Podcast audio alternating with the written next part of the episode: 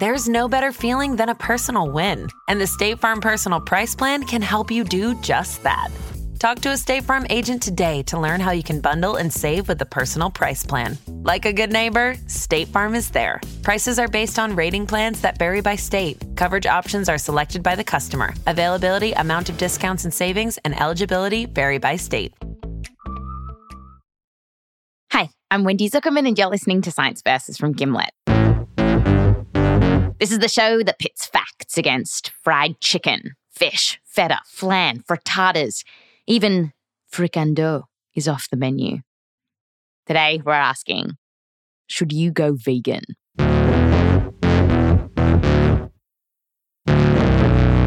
Vegans say no to meat, dairy products, and eggs, pretty much nothing that comes from an animal. They say it's better for the environment and their health. But this diet, it is super polarizing. People seem to have very strong opinions about whether veganism is the holy grail for health or a sanctimonious diet that will make you weak. Even around our office at Gimlet. We sent producer Rose Rimler to find out what's ruffling everyone's feathers. So, what do you think about going vegan? You need some meat. I think meat is bad for the planet. I don't think it's crazy to be like, do you need to eat meat? I mean, I think humans evolved to eat meat. Like, we ate a lot of, we've always eaten meat. I f- hate vegans. What if they were quietly vegan? Quietly vegan? What's a quiet vegan? They expect my bones to turn to dust or something bad to happen, but no, I'm still walking around. To be a vegan is to suffer. suffer.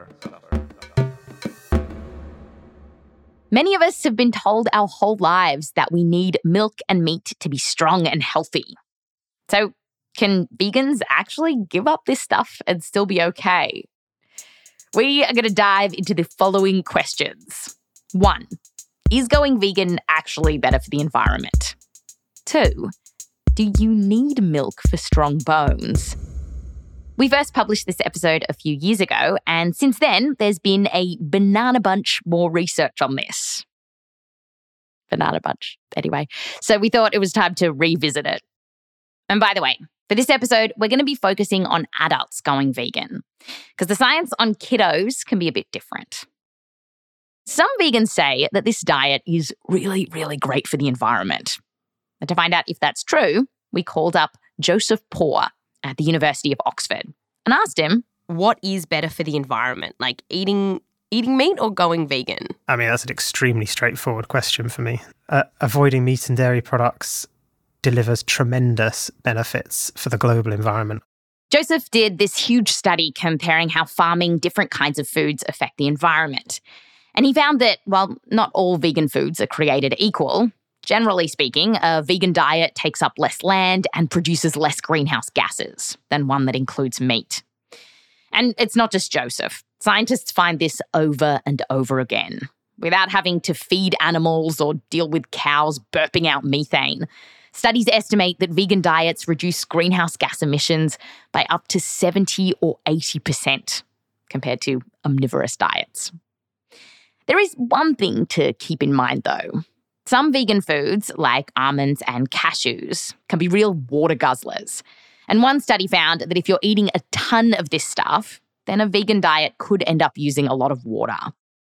But still, researchers just tend to agree that ditching meat and dairy is good for the health of the planet. But now, let's turn to things that are a little more controversial, like dairy.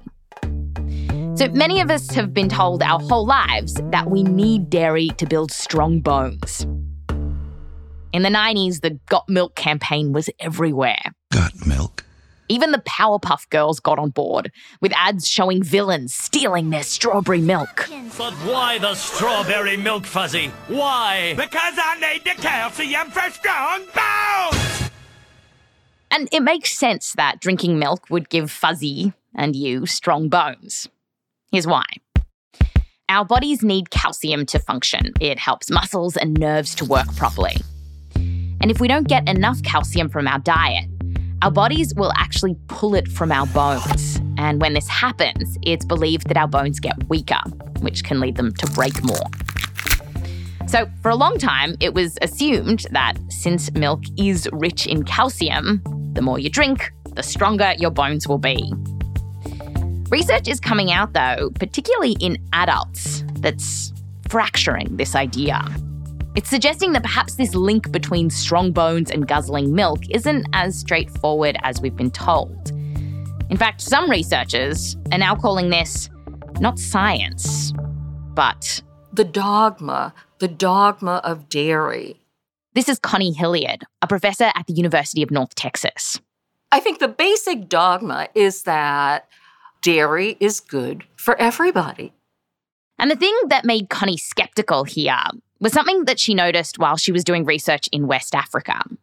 You see, she knew that people typically didn't eat much dairy there. And yet, instead of having weak bones, they actually had very low rates of osteoporosis. The rate of osteoporosis is, oh, just 0 point something something percent. It, it was so minimal that, you know, interestingly, some doctors had never even seen it. And to Connie, this didn't make sense. Because if we really do need milk to make our bones strong, then how can people who don't drink very much milk have strong bones? Then I thought, well, wow, I, I just have to keep digging and digging and digging.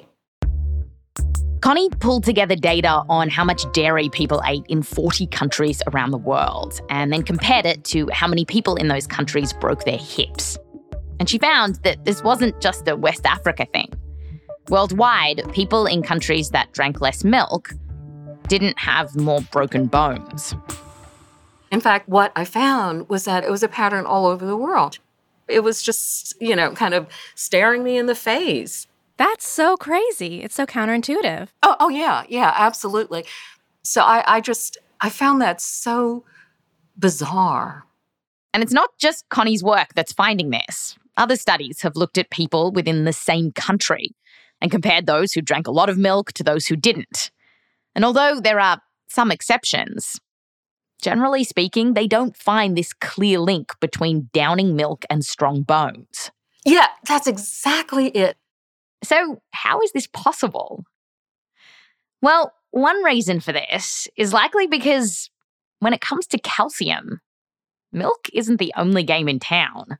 How do other populations get calcium? And it is primarily from vegetables.